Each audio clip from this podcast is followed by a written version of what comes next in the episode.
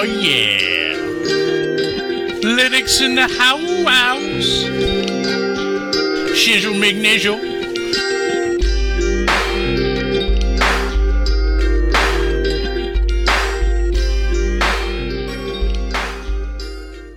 Linux in the howie, owie, owie, owie, ow. Boo. Nice voice crack. Wow. Uh, it's the cold. Anyway, welcome to episode 13 of Linux in the House. And we're doing this episode today because Paige really wanted to because she's excited to talk to you. Finally, about her homework that was months ago. I don't even remember what her homework was. Oh, yeah, that was in episode 10 back in July. So almost a year later, finally, her homework is finished. Oh, shut up. You Oh, no, what? wait a second. Hold on, hold on. Over a year. So it's a year and a half later her homework is finally finished because episode 10 was July 23rd, 2012, where you were supposed to do some, some create something in Krita. And finally, finally, Klaatu can no longer be hanging on the edge of his seat for a year and a half because I think he, he fell off a few times. He gets to finally hear about your experiences with Krita. So, Paige, why don't you take it away? Just take it away. but away. first, before oh, we go okay. on, But first, I want to let everybody know that Paige is going to talk about Krita. So, everybody, Paige's homework of a year and a half ago, this is what she has to say. are you done? Can you just like But first, stop talking? Go ahead. what else? What else? This is actually that that would be second, not first, because you already did first. So what? What's second? Well, why don't you talk about Krita? Oh, can I talk about Krita now? I'm waiting. Can I? Okay. Well, I don't know what you want me to say about Krita, but I guess I'll just um talk about like why it took me so long and um why I eventually did it. It you know what? I want to hear all those things, but let me give you just a little uh, path so you can tailor what you're going to talk about and probably answer some of these questions. Uh, first off, people don't know what Krita is. And secondly, people, a lot of people kind of know what Photoshop and GIMP are. How does Krita compare to the GIMP? Though, there you go. There's a path for you after you're done talking about why it took so long. Okay. Uh Krita is a like a vector-based drawing, right? I don't know. You tell me. I don't know. Hold on. I believe it is. Yes, Krita is a vector-based drawing tool. Well, hold on one second. Let me just look it up really quick. Wow. What are you looking at? Looking, trying to look up. You're going to Krita.org to look up what Krita is. It is digital pla- painting creative freedom is what Krita is. So, yes, to answer your question, it is a drawing tool, but go ahead. Okay, well, Krita is a drawing tool, um, painting tool application where you can just, you know, uh, do all sorts of painting and drawing stuff. It's not really an image editor like GIMP. GIMP is mainly an image editor or an editor. It's not mainly for drawing. It's for editing things, but Krita is for creating things and um and painting and drawing stuff. And uh Photoshop, I think, is mostly for editing too. Although a lot of people do draw in Photoshop, most like a lot, it's a lot. Um, it's marketed for editing, I think. So that that would be compare it to comparing uh, Krita to GIMP and Photoshop. That's how I would put it, and uh, compared to Inkscape, where um I think Inkscape and Krita are supposed to be like the same idea. They're for drawing, um, but I find Inkscape is more of like making specific things like logos or um well they do a lot of advertising for making logos and stuff so that's the only thing I could think of like using it for maybe like patterns or something like that. But Krita is more of like draw whatever you want because of how the tools are set up and laid out and the options and stuff. Okay, I get it. So Krita is like Inkscape, which is close to what people on the proprietary side would say maybe Adobe Illustrator or back in the day Corel Draw, and so that's where Krita comes into play as being a application that you would draw with more so than GIMP. So go ahead, talk to us about Krita. Well, I would say that Krita is like a better version of Inkscape. Like they're they have a lot of differences, so it's hard to say that because you know they they do have a lot of differences. And uh, but I just think Krita is better for me to use. Um, I think it's easier to use than Inkscape. I I never really liked Inkscape, and I still don't really like Inkscape, and I don't really know how to use Inkscape. But um, I've like read manual stuff about Inkscape and like how to do certain things. And it seems to me like in Inkscape, you don't have a lot of uh, freedom to just draw. Like you got to connect whenever you make a stroke, it's on a different like layer or a different section and I don't know how to connect them and I just don't understand how to use it very well. But with Krita, it seems to me that it's like all about the layers. So you can just add layer after layer after layer of all these different things that come together to make one picture. And you can like take out layers or put in layers, and it seems a lot easier for me to use. Okay, so take a step back a second. Um, if you were to draw a line in Inkscape, you were to draw two lines in Inkscape, how would you connect those two lines together?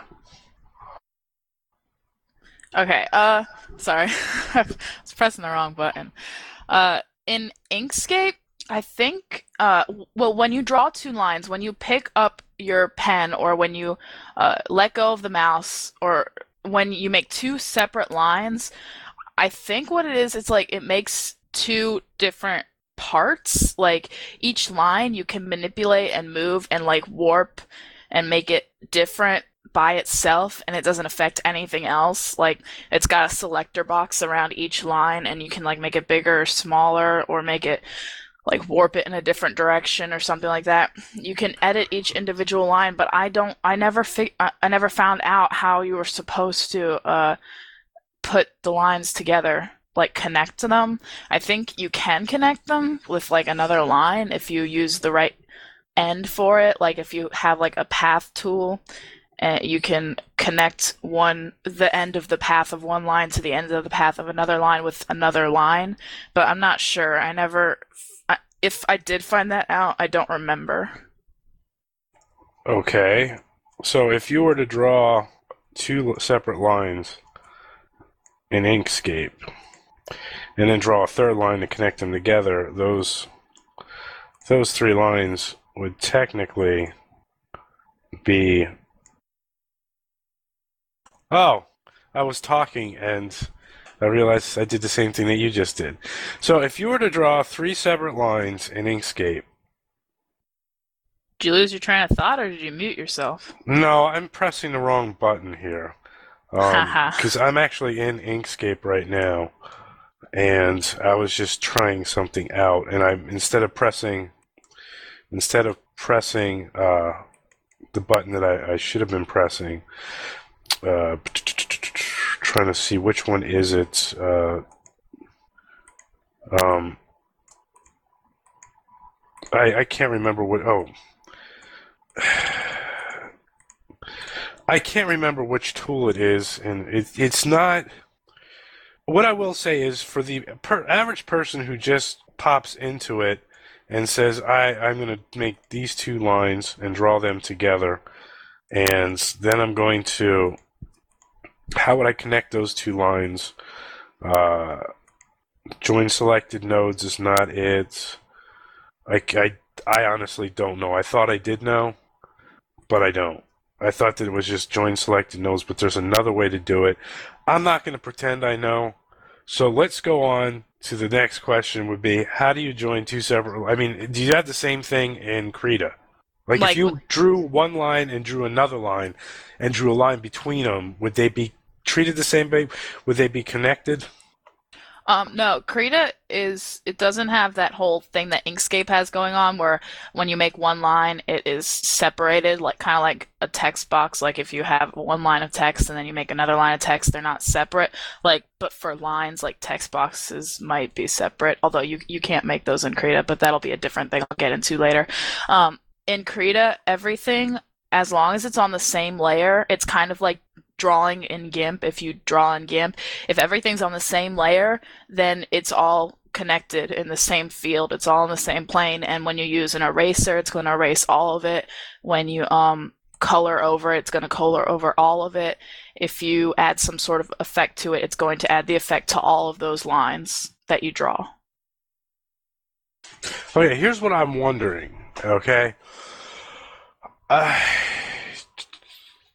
I, I'm trying to figure out whether Krita would technically be considered a vector-based.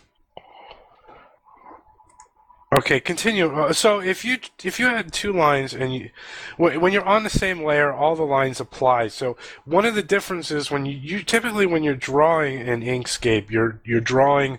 There's a freehand mode and then there's uh, Bezier curve mode.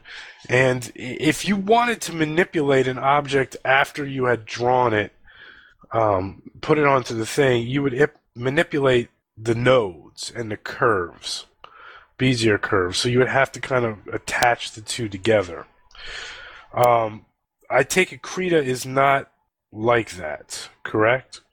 Yeah, you're right. Uh, Krita is not like that. It's got it's got those curves. That I call it the paths tool because that's what it's called in GIMP. Uh, it's got all those curve things, and you can use that as a tool. And what you do is you make the curve, and then you hit like Shift and you click, and it makes the line. But after that, um, that line is not. You can't edit that line. It stays on the layer or whatever you put it on. It stays on the layer, and you can't. The only thing you could do is you could erase it or you could draw over it, but you can't like further like edit the curves on it like you can in Inkscape. So that's how it would differ with the with the pa- I'm going to call it the paths tool. That's how it would be different between Inkscape and Krita. Yeah. So Krita has a paths tool. Yeah, and it's just like the GIMP path tool where uh you can it's actually no, let me let me say that differently. It's not just like the paths tool in GIMP. Um because I think with the Krita paths tool, once you click uh and you finish making a like a line segment with the path, you can't like erase that part and you can't uh and go on to like like Like what? You muted yourself. Oh, sorry.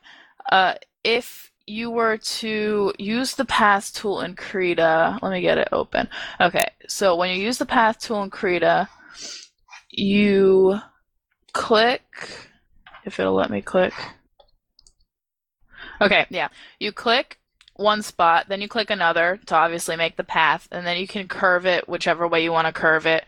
Um, and then you uh you like you curve it again and you click another spot to curve it and blah blah blah you keep doing that until you have the line you want but you can't like it doesn't have those little boxes it has to represent each place that you clicked to stop your curve to stop your um to stop a little segment in the path and I don't think you can undo where you click so I think that would be like the, the difference between this path tool and the one from GIMP and Inkscape. And also that the line that you make, you can't edit it. All right, so let's let's let's step back a second. And okay, so we don't know completely 100% the differences between Inkscape and Krita and what the applications because between you and I, you have 10 times more digital uh, illustration experience than I do, but I'm probably guessing you are more so a user of the applications at this time and don't know underst- necessarily understand the whys of the applications, correct? Yeah, let me uh, let me just say that when I get a new application like Krita, or when I first got GIMP too, when I uh, draw in them and when I start using them, I basically do like a hands-on, just like dive into it and start learning it by using it. And I don't do a lot of like looking up how to how to work certain things. I usually just try and figure it out for myself, and I feel more accomplished when I figure things out on my own. Uh, so I try and do that because I don't like reading through manuals. It gets really boring, but I should probably read through manuals before I start using the application. But I don't do that, which is bad on my part. But and that's why I don't really understand like or have listed out in my mind the differences between like Inkscape and GIMP and Krita because I never really read the full manual for either for any of them, and so I don't like know the the technical information about each and every tool. Well, okay, so you're grounded now um, because you didn't come Of course, that's with the information. understandable.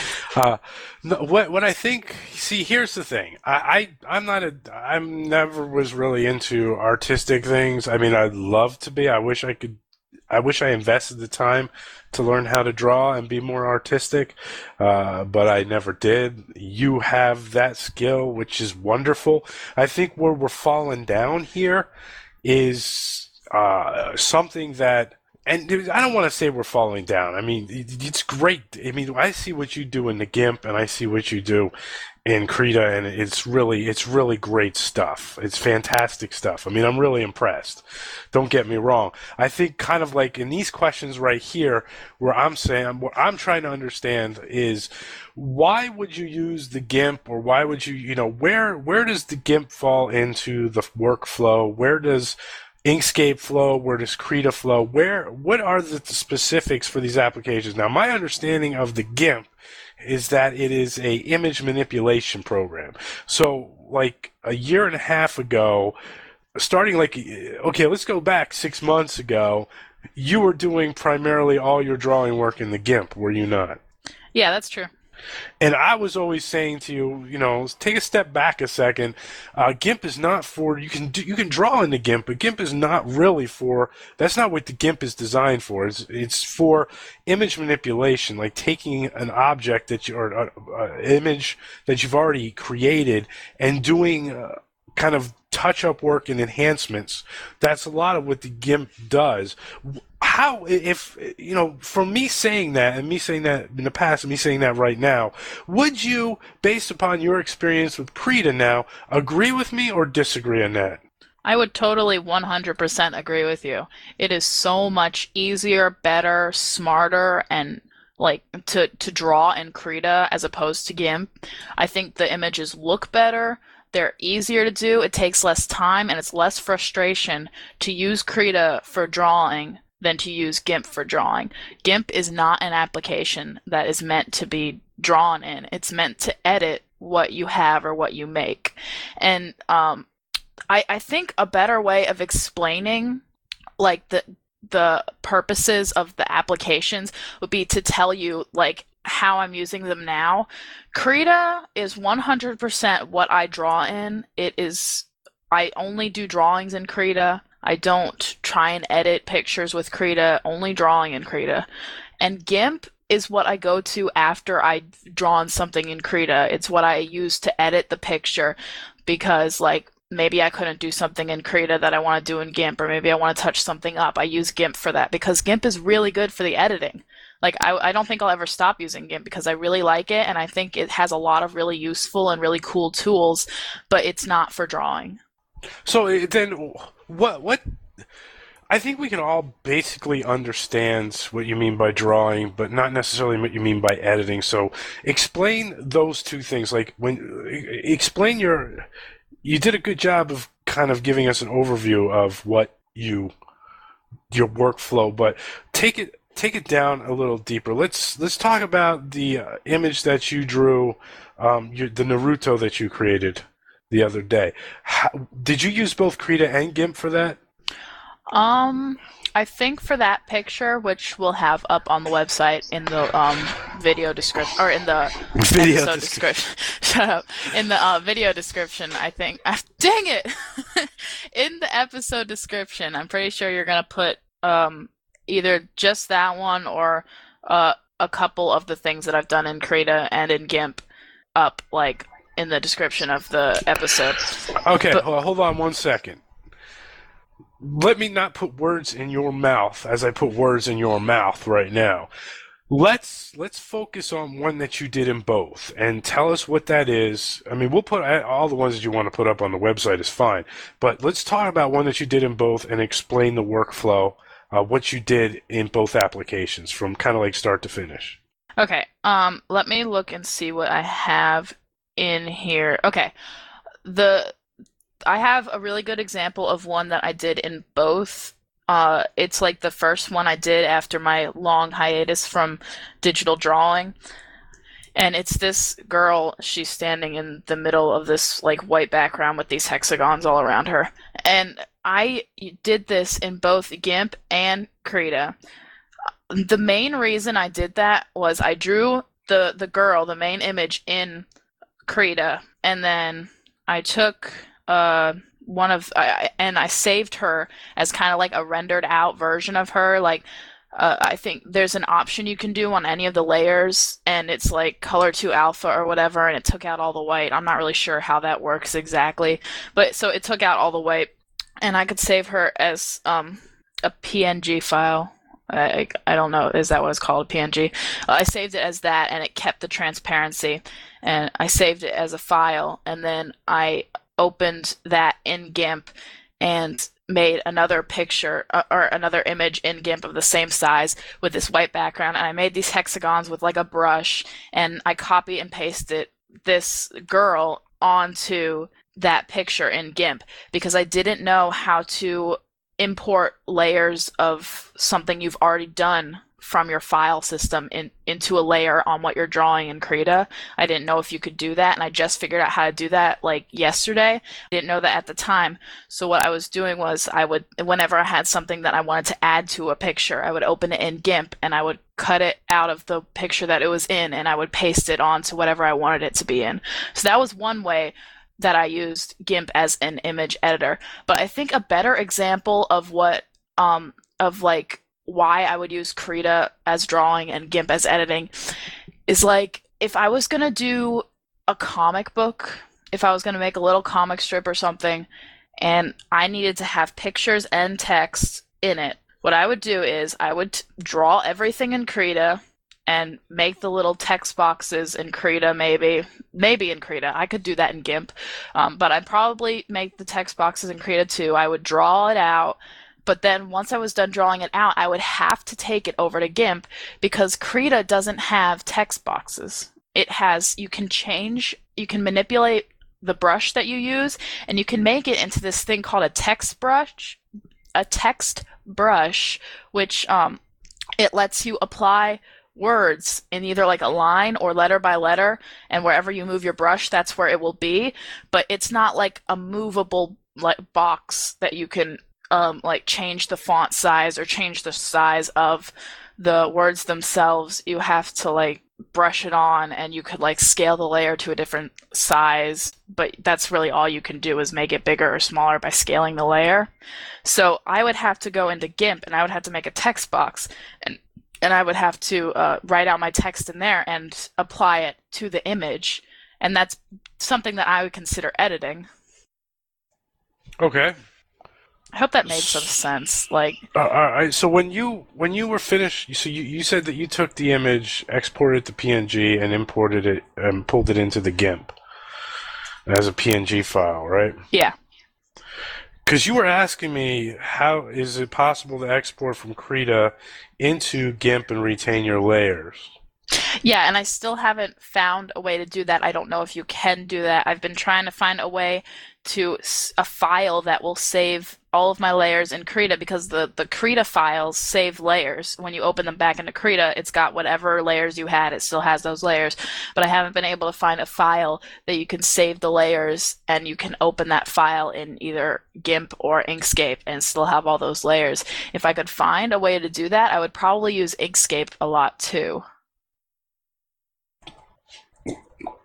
So it sounds like what we have going on here is if we stop and say what we have going on here is a fundamental uh, disconnect in uh, knowledge and skill. And it might sound a little harsh putting it that way, but do, do you kind of see that? It's not that you don't have the skill to do the artistic side of things. You do.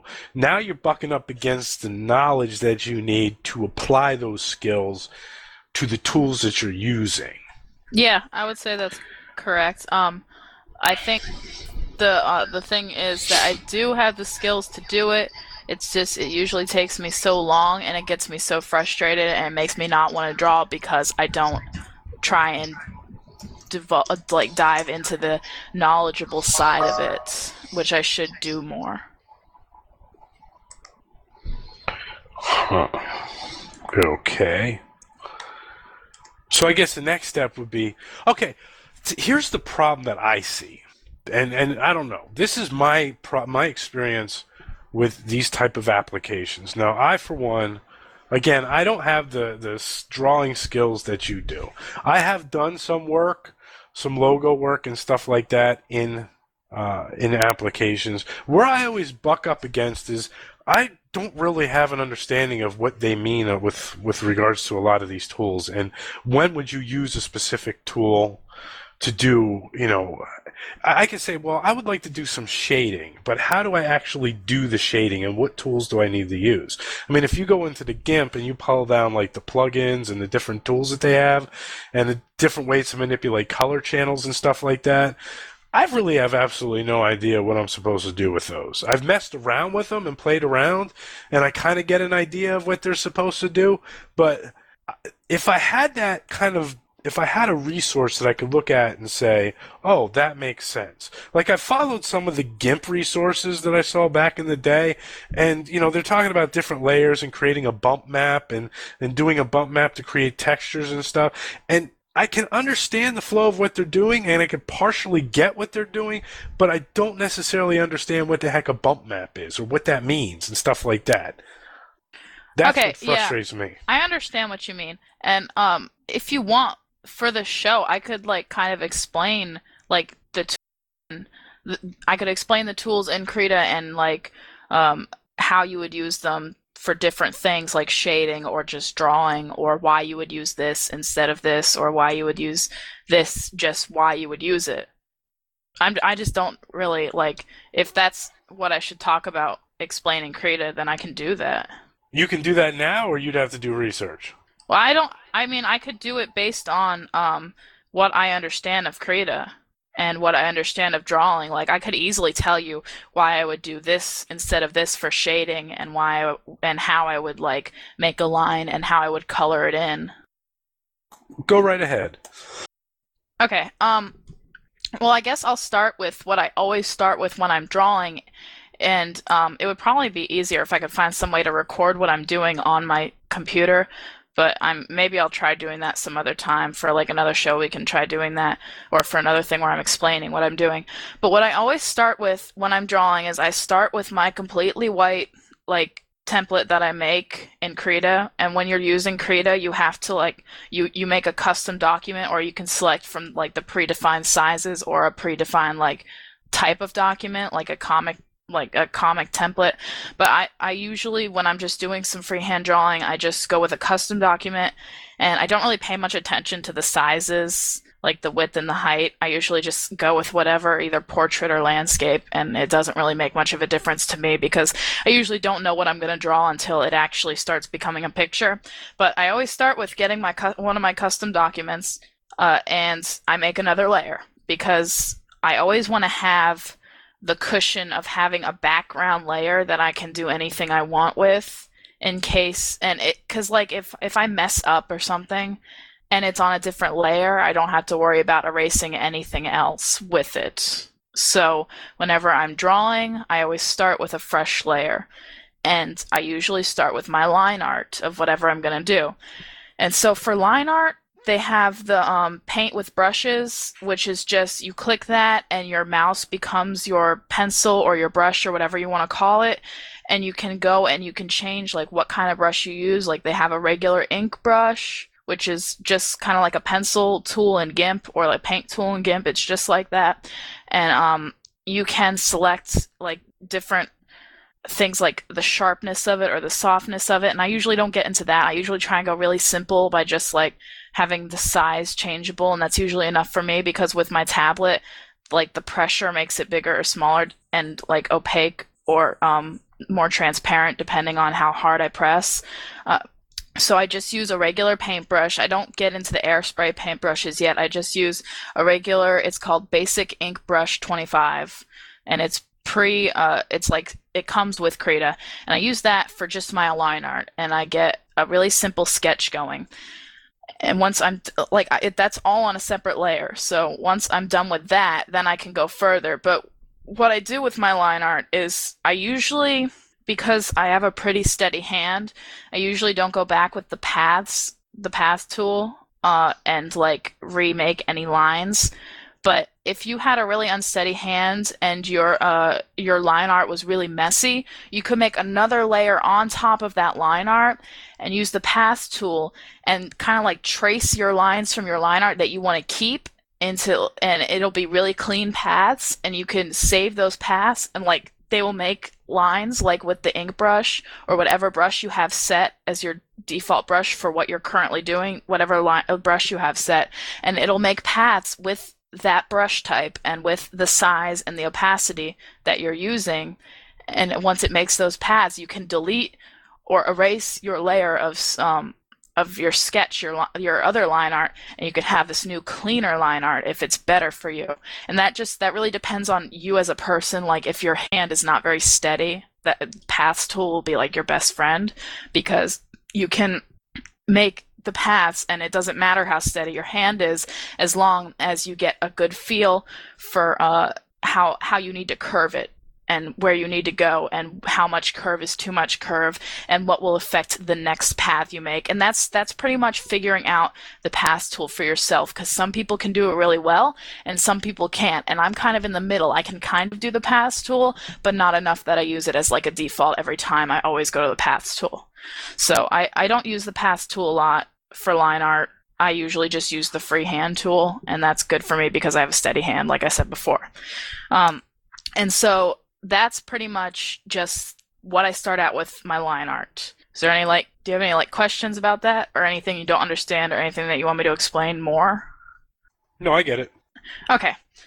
Uh, and usually what I do after I do my line art, after I'm done editing just this basic outline of whatever I'm going to draw, that's when I start the coloring. And uh, this is basically most of the time, this is what I do when I'm drawing like people. I'll I'll explain like if I'm drawing backgrounds or like just a picture like of a boat or something like that. I'll explain that differently because that would be a different process. So when I'm drawing like people, like when I do a fan art of like anime or something like that, I start with my line art and then I do my coloring. What I do with the coloring is I set it on a new layer and all new layers that you do in Krita, they're automatically transparent. So if you want them to be uh, like filled in with a color, I think if you go up to the layer option and you click like you make a new layer, it might give you options as to what you want on your layer. Yeah, it says new layer, um, add new paint layer, whatever. You, you can fiddle around with those options. I usually just keep it simple with a transparent layer. And if I want it to be colored, I'll just use the freehand tool and I'll make it really big and I'll color it all that one color.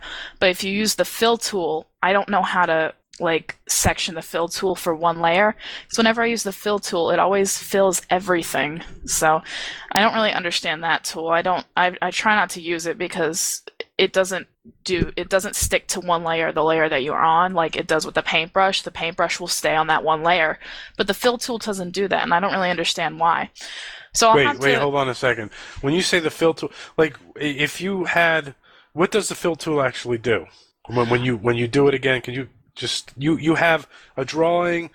Okay, let's say you had a square on one layer, a circle on the second layer, and a triangle on the third layer. Where would you apply the fill? Which layer? Would you create a new layer to apply the fill? Okay, let me let me explain it kind of like what you're saying with the the shapes. But um, let me say instead of having like a triangle, a square, and a circle, let me say that I have a background of a, like a, a white background as my template, like just a page of white, like a piece of paper, like a piece of computer paper, and then I'd make a new layer and I draw a square on it. And I mean, it, it doesn't matter what kind of square. Um, so if it's just like the lines of a square or a filled in square, doesn't matter. So if I want the background to instead of white be black, I can go to the background, and because the square is a closed shape, the fill won't go into the square. So I will, I can fill it, I can fill the background layer. If I go to that layer, I can fill it with black. But if I move the square or the inside of the square, like the inside of the square will not fill. The fill will not go past the boundaries of the square. And I don't understand why because it's on a different layer, so it should still fill the square because it's on a different layer, but it doesn't want to fill the whole square, or it doesn't want to fill the whole space behind the square. It just okay, wants to fill. Okay, hold on a second. What if you what if you hide the square? What if you hide the layer that the square is on? Is to fill across the whole layer then? Or have you not tried that? Did you forget to unmute? Yeah. It's because like anyway, doesn't matter. Um, okay, so I drew like a squiggly line on the white on on my white backing on a separate layer. The squiggly line is on a separate layer, and I just hid the squiggly line. I can't see it anymore, and I fill it, and I yep, that works. Yeah, if I if I hide the layer, it works. So I guess that's how you get around it. But I don't usually use the fill tool that much anyway. But if you wanted 'Cause to I fill think- the background, yeah, that works. I think what you have going on here, okay, I think what what the point is is when you okay, let's stop a second and and talk about uh, the object. When you created that square, did you create it as a square object and size it, or would, are you just taking a a drawing and creating a square with your just drawing it? Well, I could do it just drawing a square, or I could make a square with they have like they have like a square shape that you can like you click one corner and you pull it over and you size it and it makes a different size square or rectangle or Hold a circle and it does the same thing for both. Hold on a second. Okay, so you have a drawing you have open right now, correct? Yeah. if you unhide the layer that you drew a squiggly line on, okay, Okay. you see that? If you were to draw a just draw a circle on there right now, just take your pen and draw a circle. Okay. Is the inside of that circle now white in there, or is it the background color? Well, um, if I use if I use the circle, uh, the like the circle thing where I p- click one corner and pull it over, if I use that to make it, it's White. it in the middle? No in the middle it doesn't it doesn't make it white in the middle. It's not a filled circle. It's just the outside of the circle. It's just making the line. But if- Okay. if, i then try and go to the background color and fill it and fill the back around it it sees the circle and it sees those line that circle line as like a boundary and it doesn't fill the inside of it when it's visible. Okay, hold on a second. All right, we're talking about two different things here. That circle that you created, what's the inside of that circle color? What's the color of that circle? it's the color of the background What's the color of the background? So if you were to go to the background right now, the layer of the background, and do a fill of yellow, does the inside of the circle turn yellow or does it not turn yellow? it does not turn yellow It does not turn yellow. No, it stays the, the color it was before. Now, are you sure you're filling the background or are you filling the layer that the circle's on? No, no, I'm I'm sure I'm filling the background because I go over and I click the first layer that has the background color. I click on that layer and I fill that layer. But if, if the if the layer on top of it with the circle is still visible, it sees that circle as a boundary line and it does not fill the inside. Now I can fill the outside of that circle and then I can fill the inside of that circle and it'll look like it's completely filled in a different color.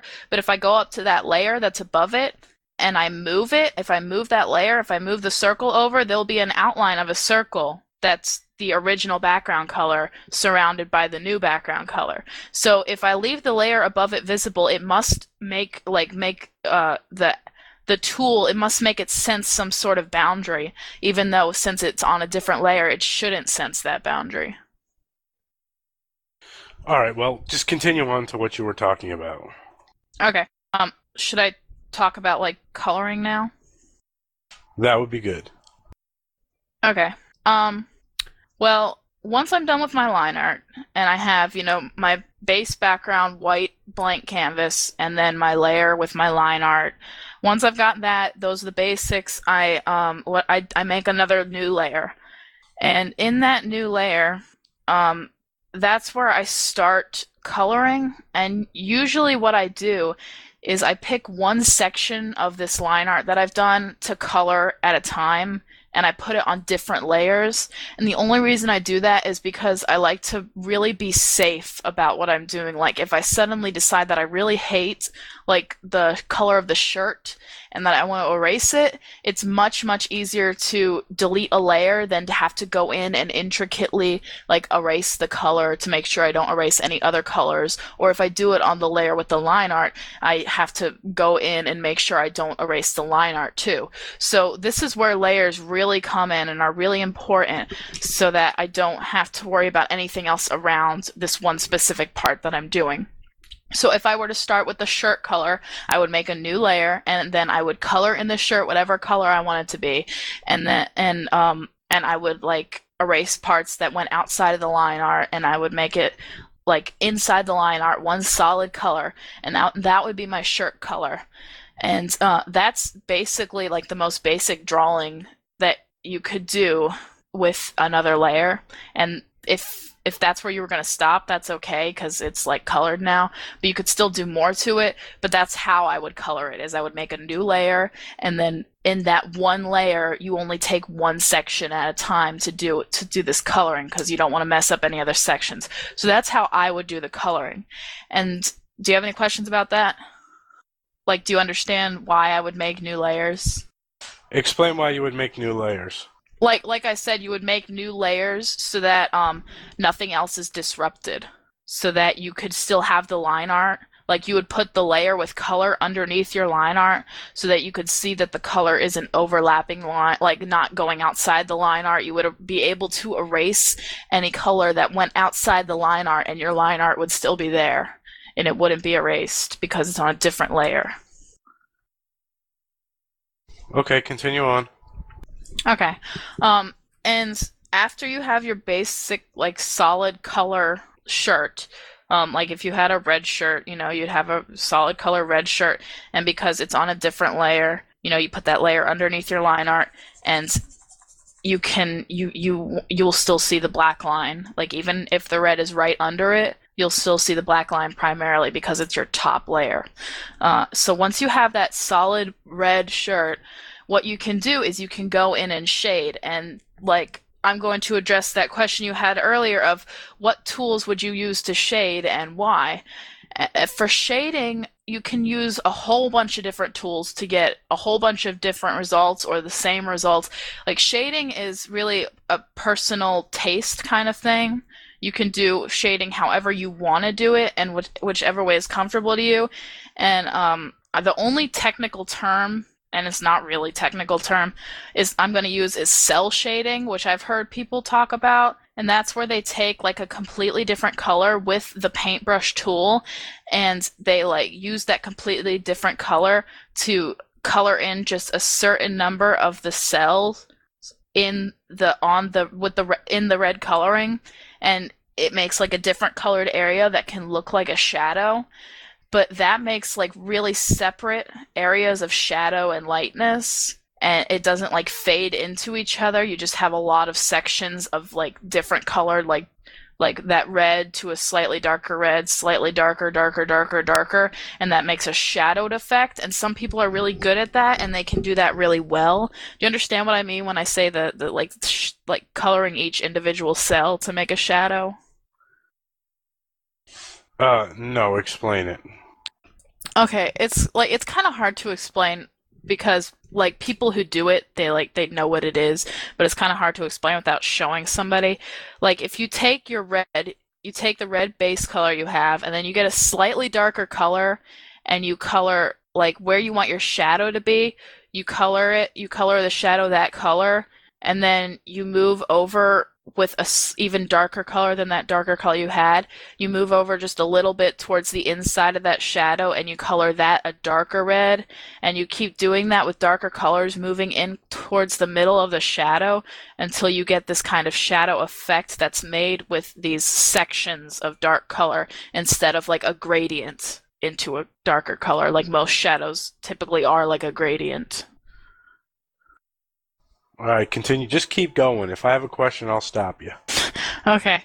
Um, that's I don't shade like that. I don't like to shade like that. I think it usually looks like whenever I do it, it always looks bad. I never do it very well because you have to have like good spacing of these different colors, and um, and you have to you know use really good colors that make a good transition into the shadow. And I'm not good at doing that.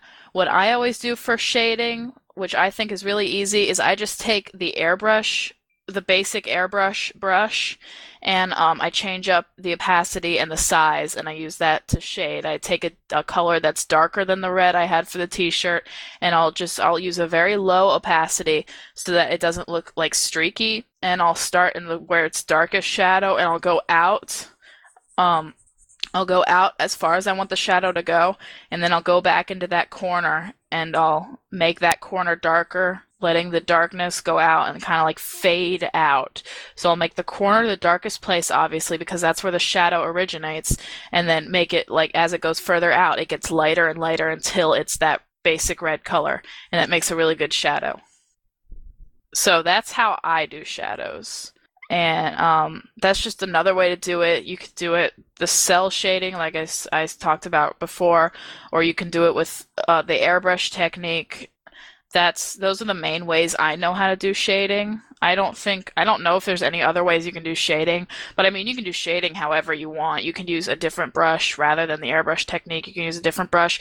Some people use like this um this hatch brush this like it makes like little lines. Some people and there's like comics that have this hatch brush used and uh they just wherever they want shading they just make these little it makes little lines there and it signifies that there's shading there. I just think that's too much of a contrast, especially if you're doing a colored picture. If it's a black and white picture, that works really well for black and white, having those like lines or those dots to show that there's shading. Um, but I don't like those for colored pictures. So I don't have any images that have that as as an example with like the hatched lines that represents shading. But if you look it up, like a lot of manga and comics when they're black and white, they have that a lot of the time instead of like um, cel shading or airbrush shading. So those are the three ways I can think of to uh, to add shadow or like more definition. And you can also use any of those techniques, except for like you can use the first two. I don't think you can really use the hatchet technique um, to make light like on the other side. If you have shadow on one side you got to have some light coming in on the other side. So if you want a lighter area like on this shirt that we're talking about you can use like the airbrush technique or the cel shading technique. Take a lighter color red and you can make a lighter area on the other side and you would do it the same way as the shadow. You would have your main part that's the, the lightest and then you would get darker from that spot, just like you would have your darkest point for the shadow and you would get lighter from that spot. And that's pretty much the, my my knowledge of shading on digital drawings. So if you have any questions about that, I'll answer them, but I'll, I can continue on. Continue on. Okay. All right, hold on. Let's stop one second. Okay. I see what you're saying with regards to Krita because I was just playing around with it, and, and you're right. What's interesting is is if I take a layer, we call it my background layer, and I create another layer on top of that, and I do the circle tool, and if I do another layer on top of that, create a square. If I go down to the first layer and I do the fill, the areas that the other layers were on that have the empty space, like the inside of the circle and the inside of the square, are not filled in. And also, if you move those layers, you can see that the lines of those squares and circles, they didn't get filled either. No, they, they didn't get filled in either. And if you go up to another layer and you fill in on that layer, it wipes everything out of that layer. Yeah, if you have like a complete line art, uh, like a black line art, and you have a, a background and it's like if you for some reason have a black background i don't know and you fill in like a top layer with white it'll make everything white because everything was black. So i think it just goes with like the pixel color and it it fills everything that's that one color in.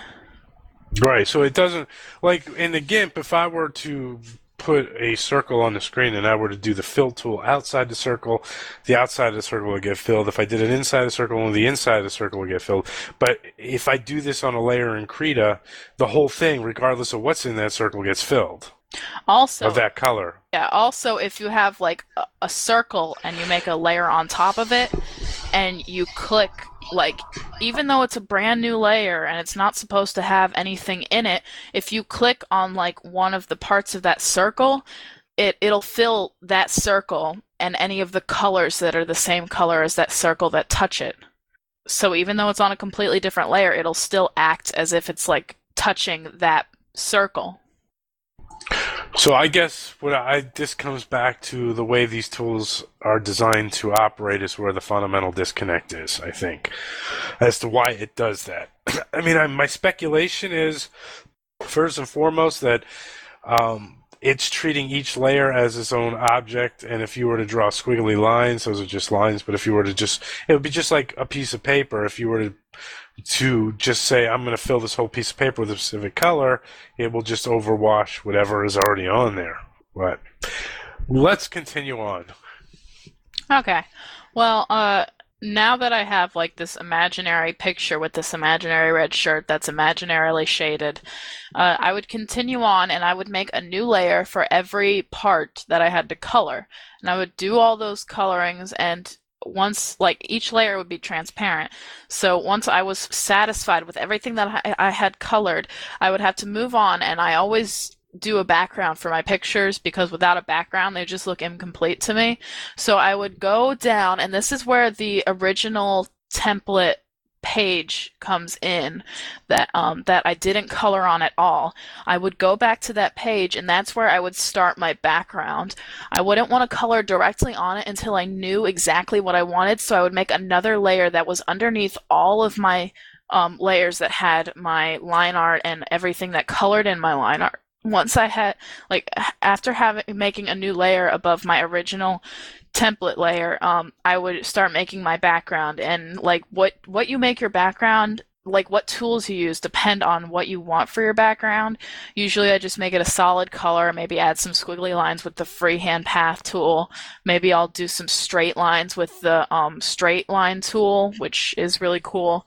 It's right next to the freehand tool. I could make some shapes with the shape tool. I can make triangle or I can make um rectangles or ellipses or I can make a polygon, which you would just, you know, click and then move your mouse and click again and click again and click again and click again and then you hit like shift and you click one more time and it makes a picture. It makes a polygon. Um, it connects whatever lines you didn't connect to make a complete shape. So you could use that. Um, there's this one tool, what's it called? Paint with multi brushes, and if you click one spot, it makes like a kaleidoscope effect, and your paintbrush appears like six times. Yeah, six times, and like each each place that it's in, it makes the same exact image, and that looks pretty cool sometimes. Um, it actually always looks cool, but you know, sometimes it's not right for a picture. And then they have this like dynamic movements brush where you just uh, you click on it, you start in like the center of whatever it is, and when you move it, it makes these like very exaggerated, dramatic move like brush strokes. And um, it's kind of hard to use because it's it's hard to manipulate it, but if you use it right in the background, it can look really cool. A lot of these brushes and tools are mostly like you got to figure them out yourself, and if you think you can incorporate it into a drawing, you can.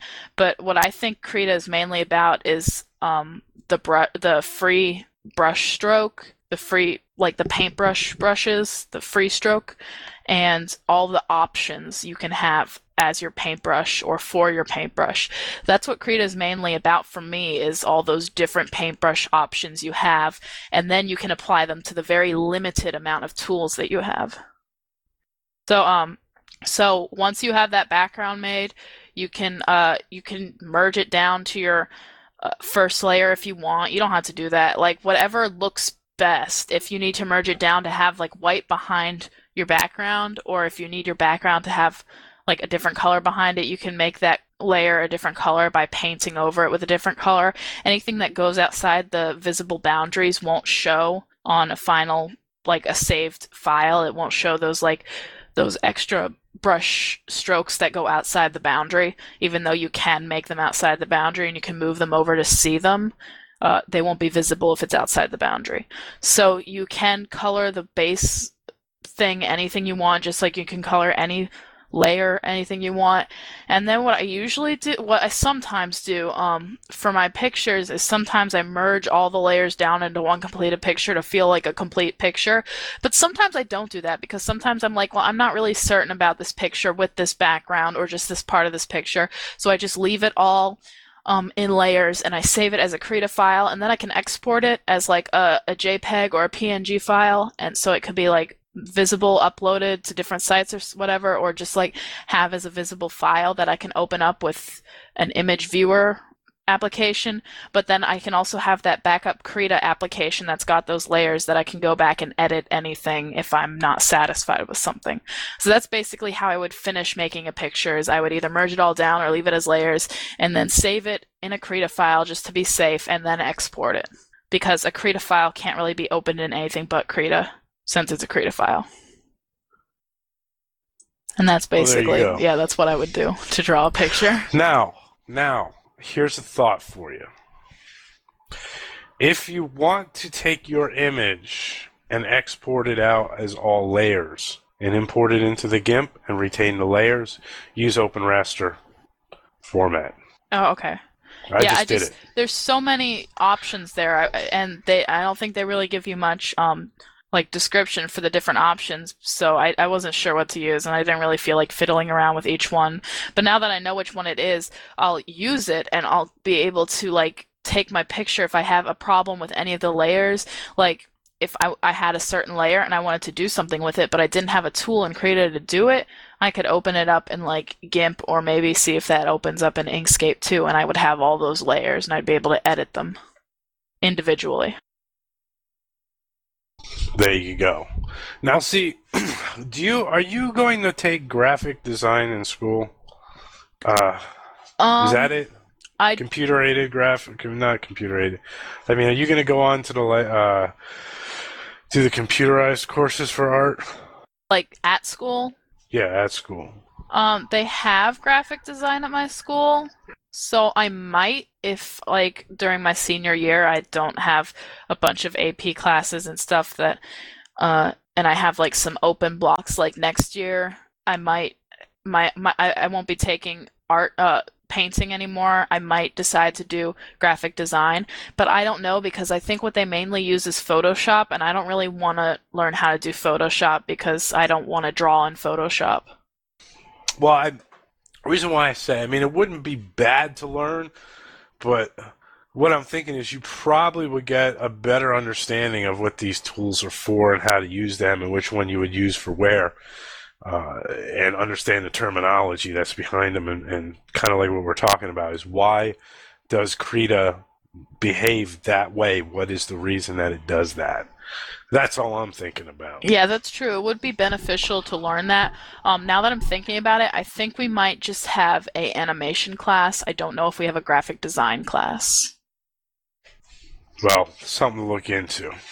Yeah. Do you like Krita? You like Krita? I like it a lot. Um, I didn't like it at first, and the only reason I didn't like it was because the minute I opened it up, well, I think like uh, um, there was a point where when I opened it up, it didn't fit my computer screen right, or something like at one time. I it might have been on a different computer, because I think I might have had a different computer when I first got it. I'm not sure though. Um, but like at, at this one point in time, like it wouldn't fit my computer, and so it's just like I don't like it when things can't fit my computer, and I didn't know how to fix that, so I just didn't use it. Um, and then my other problem was later was that once I opened it up, like it gave me that cu- like your customized document screen where you had to put in all these like dimensions and stuff and it gave you all these options and that just put me off so much. I don't really know why, but it's like I just didn't want to deal with that. Um, but once I got past that, uh, and I started I, I did some like doodles and fiddled around with it um, a couple times, but I never really got into it until like this past week. I just drew something and I was like so happy with it. I started drawing a bunch and they all my stuff has come out really good and I really enjoy using it and each time I use it, I learn new things about it. um, that help me draw. So it's just it's been a kind of a weird experience starting to use Krita, but what I've done, I've fallen in love I've fallen in love with what I've done and I've fallen in love with the application. Well, that is cool, and I hope that inspires other people to fall in love with the application too. So now under your tool belt, you have both GIMP and Krita, and we're going to post some of your artwork on the webpage. Yeah. Um, with Inkscape, like I do know how to do stuff in Inkscape. I've just never had to do like I've never had a drawing or an image that needed one of those skills, one of those things done to it. So I could do a bunch of stuff uh, stuff in Inkscape. Like if I needed to create a logo, I would go into Inkscape and I would do it. But I've never used that to make a drawing because I just it's that's not what I think it should be used for. So I can use Inkscape. I've just never had and now that I can open files in GIMP from Krita, and I could probably open them in Inkscape too, I might start using Inkscape to edit some images. Well, I'd like to hear your results. Yep. Is there anything else you'd like to talk about this episode?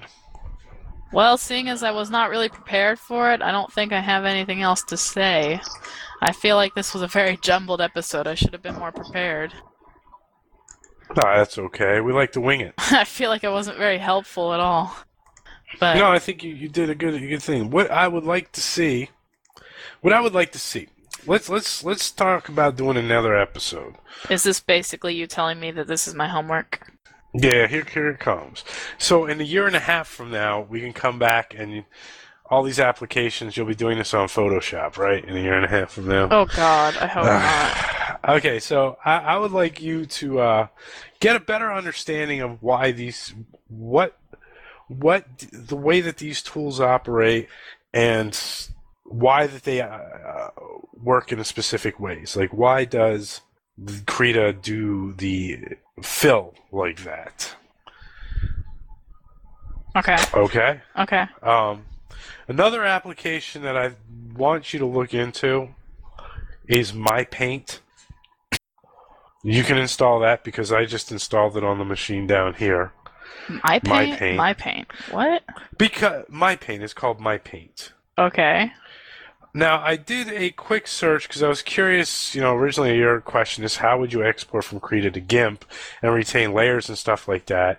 And I saw a a post by somebody. His name is if you do if you if you do a search for export from Krita to GIMP, the first thing that comes up is a post by a guy named David Revoy, who's an illustrator and painter, and he had mentioned that it seems like his workflow. Uh, he says um, he's complaining about this. This is what he says. Experience. Personally, I never really was a fan of this new new behavior. Uh, okay, so GIMP save export new behavior is far popular is far to be popular according to the GIMP development various feedback have some previous. Okay, he's talking about essentially the behavior of X save versus export in the GIMP because the GIMP move from when you do a save, uh, it allows you to save in the GIMP format, but uh, export allows you to do what save as used to do, I believe it is. Okay, so you have he's saying that his uh, his digital painting workflow is from My Paint to Krita to GIMP. So he st- I guess it sounds like he starts with My Paint, and he kind of moves between My Paint and Krita, and then his next step would be from Krita to GIMP. I'm just based upon this, and he does all this using open raster files. So I, I'm just just looking into it. I'm curious because I've I fired up my paint, and it seems to be like a very different animal than Krita is. So I'm curious as to why would you use my paint to Krita to GIMP? Because it almost seems like for the pure drawing, maybe my paint might be the first step, and then that would be something you would take into Krita. Why would you do that? I don't know. I don't know.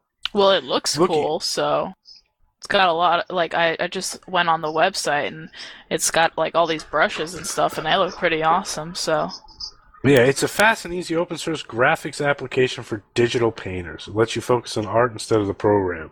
Believe me, when I went in and started playing around with it, I'm like, forget it. I have no idea what I'm doing here. I mean, it's Well, that means it must it- be great for me. yeah. There you go. I don't know what I'm gonna do. I mean, the brushes look like you said. The brushes look go- good. Um, I don't know. yeah, I know. Just something Um, to, they got to like check out.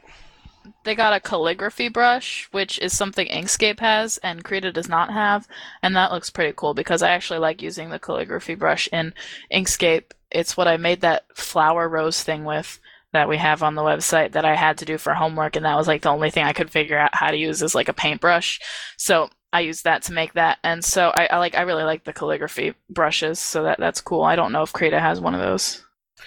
Well, there we go. I mean, if you could kind of get a little more understanding as to, I guess, just the basics behind some of the graphic designs. Okay, why, why, why is there my paint and Krita and GIMP and Inkscape and where, like, what, what would be the optimal workflow? Because right now it sounds like you have a good workflow, but I mean, is there a better way of doing it like my paint Krita and and GIMP, and what is the better tool for doing what?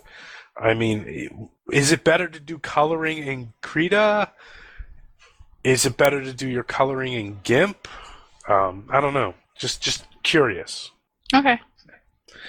So there we go. Anything else you'd like to talk about this week? We're getting uh, getting on there, Paige, and I got to go make dinner.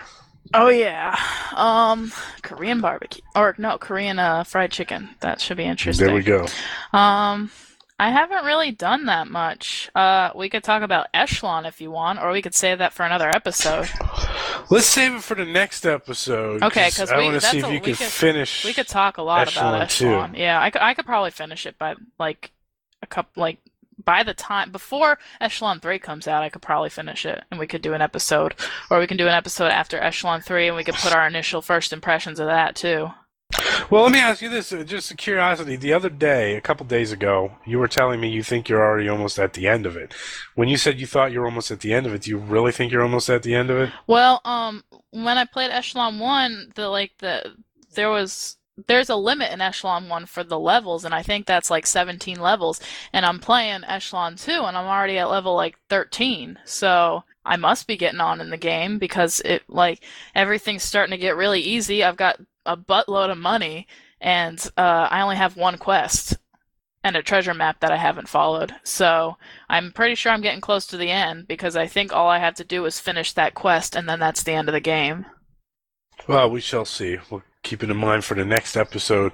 So, thank you very much, Paige. And if that's it, I mean, we'll we'll close this up, and I'll go make dinner. You are welcome very much. And Thank uh, you.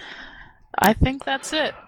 Now, make sure that you press stop recording on there because recording on your end is a backup. So, Okay. uh, with, if that's it, I mean, let's uh, let's call it a good night, and you can sing us out, Paige. Psych. I have a throat. Nuh-uh. All right. Well, happy days. You know what? Maybe next time we'll also get Avery to come on and talk about Avery's project, how that went.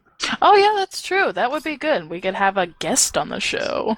There we go. Well, I mean, wait, no, it's Linux in the house, so I don't think she'd really be a guest. I think she's considered part of the show. Yeah, that we could get mommy to talk about her Chromebook. I don't know. We could. We could do All that. right.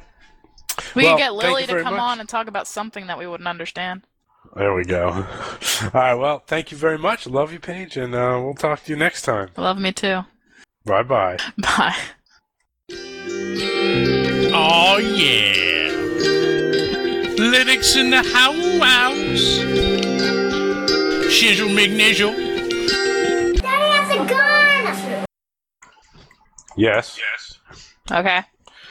Go to uh, the first one there says audio input. What do you see as device? Um, Plantronics, audio, USB, analog, stereo. Press apply. Okay. Is it still coming through your speakers? Yeah.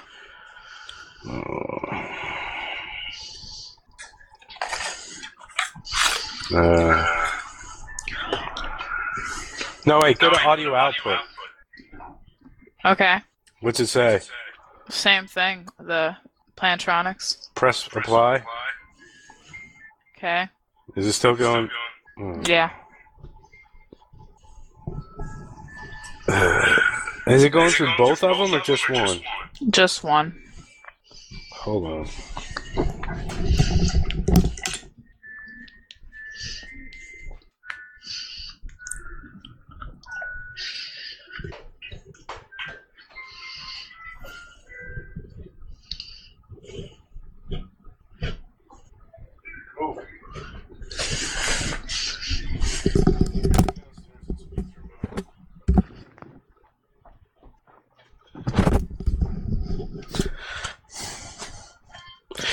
La da da da da da. La da da da da da.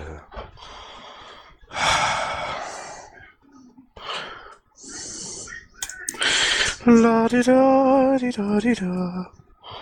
What the crap?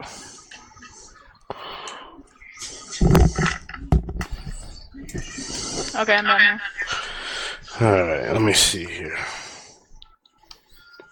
Speak. Um. Well. Test. Test. Test. Test. Test. Why? No, hold on.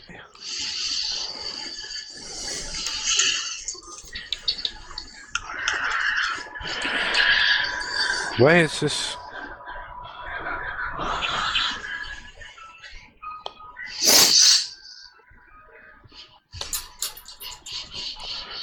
Hmm. Playback. Whoa.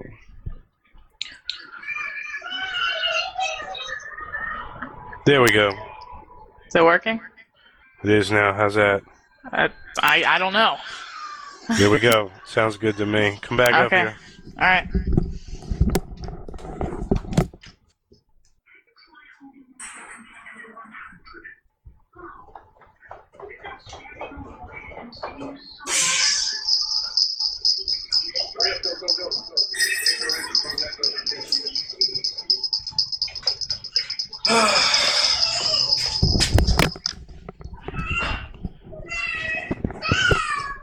Bunch of bull crap is what it is.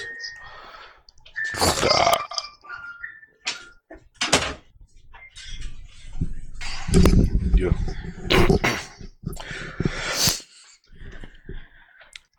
oh, what's taking you so long? What? Are you ready?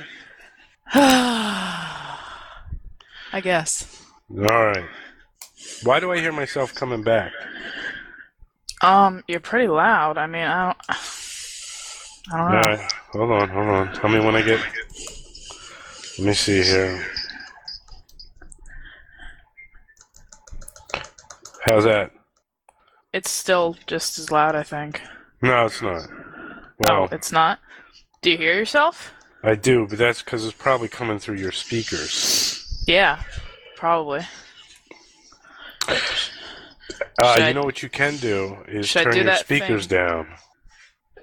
Um, like through my main audio. Uh, can you do it through your main audio, or just Oh wait, type, hold on. do PAVU control? Wait, you could turn. Did that work? What? Testing. Yeah, can you hear me? Yeah. Here, let me turn up just a little bit. Okay, is that is that working? Is it working for you? I can hear you. Is it um echoing? No, I don't hear it. Okay, then I guess we're good. Oh. All right, let's get this show going. Let's uh let's cry. Why? Why are we crying? I don't know. This is... Guy, why don't you sing the opening? Sake, why don't you sing the opening? Hold on, I'm gonna My throat hurts. I can't sing the opening. So it's my we're on episode thirteen. We are? Yeah. Really? Yeah. Huh. All right, here we go. Five, four, three, two, one.